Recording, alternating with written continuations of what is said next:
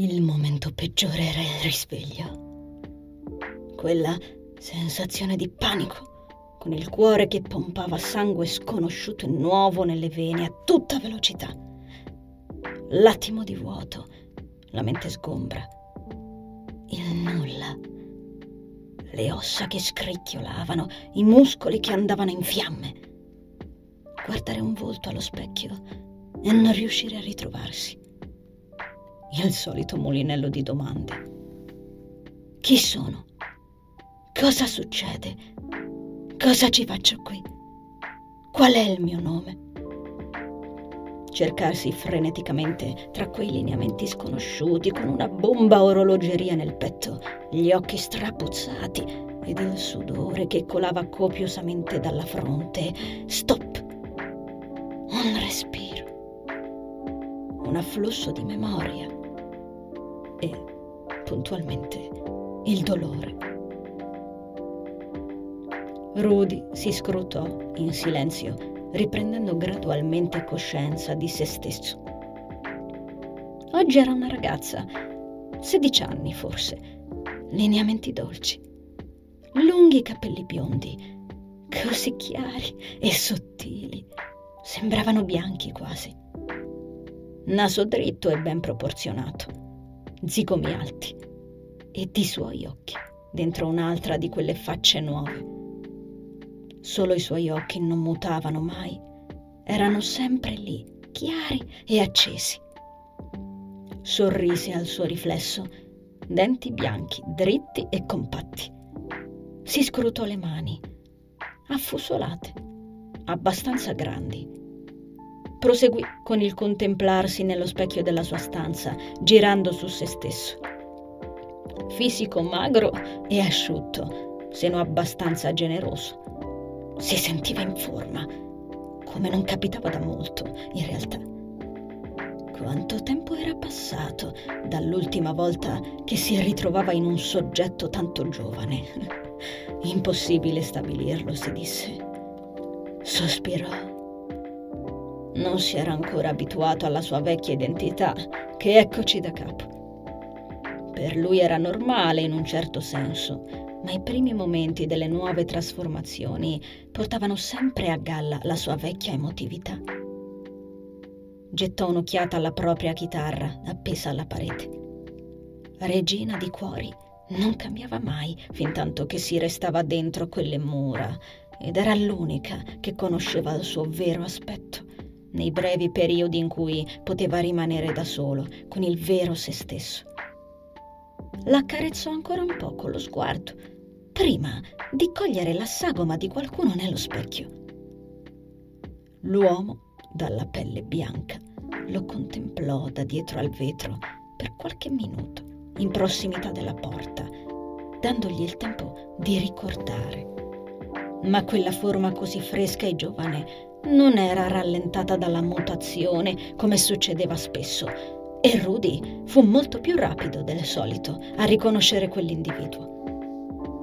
Il nuovo arrivato si staccò dalla parete, liberando le mani dalle tasche del completo blu elegante che indossava senza esitazioni. Avanzò accanto a Rudy ed attraversò lo specchio, ritrovandosi al suo fianco nella stanza. Fece per toccarlo, poi ritrasse la mano e si toccò la testa priva di capelli. Dopodiché aspettò, mentre la ragazza si intrecciava la chioma in fluidi movimenti composti, come se lo facesse da anni. L'uomo dalla pelle bianca non disse nulla per un bel pezzo, proseguendo con il fissare la nuova forma di Rudy, passando in rassegna quel nuovo aspetto con i due gioielli grezzi che si ritrovava negli occhi, sempre così in contrasto con tutto il resto di ciò che appariva. Spostò più e più volte quegli occhi blu sulla ragazza, che dal suo canto non aveva smesso di sorridere al proprio riflesso. Alla fine fu lei a parlare per prima. Davvero affascinante, non è vero? cantinelò quella voce già gli piaceva, melodiosa, carezzevole, come una pioggia leggera che bagna un deserto arido. La ragazza si voltò a guardare l'uomo. Era molto tempo che non ero tanto giovane e, beh, tanto bello. Quindi saprei già perché sono qui. Esternò l'uomo, sorridendo appena. Si spostò, levitando nella stanza, sembrando privo di peso. Non era chiaro se i suoi piedi toccassero terra, ma sembrava danzare più che camminare. Non era neanche chiaro se parlasse, in realtà, non avendo aperto bocca, eppure le sue parole erano ben udibili e scandite. Era come sentirle dentro la propria testa, in un certo senso. Rudy salutò con lo sguardo il proprio kiwi giallo appeso alla porta del passaggio. Banjuk, eh? Il volto apparentemente inespressivo dell'uomo bianco si increspò appena. La ragazza scosse la testa, non perdendo un attimo il sorriso. per quanto tempo ancora girerà attorno a quell'isola? Le sue intenzioni sono cambiate all'improvviso. E il motivo è sempre quello? L'uomo annui. Rudy gli si avvicinò allungando le braccia e porgendo i palmi verso l'alto. Sarà il caso di incominciare allora. L'uomo bianco si concentrò, chiuse gli occhi. L'atmosfera nella stanza cambiò e le pareti vibrarono anche quella volta. Il corpo dell'uomo bianco venne avvolto dalla luce.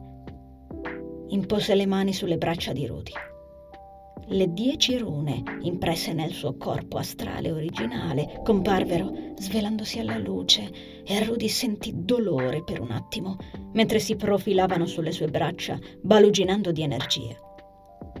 La luce avvolse anche il suo corpo mentre l'uomo formulava Luce degli Arit, io ti invoco. Le rune cambiarono colore.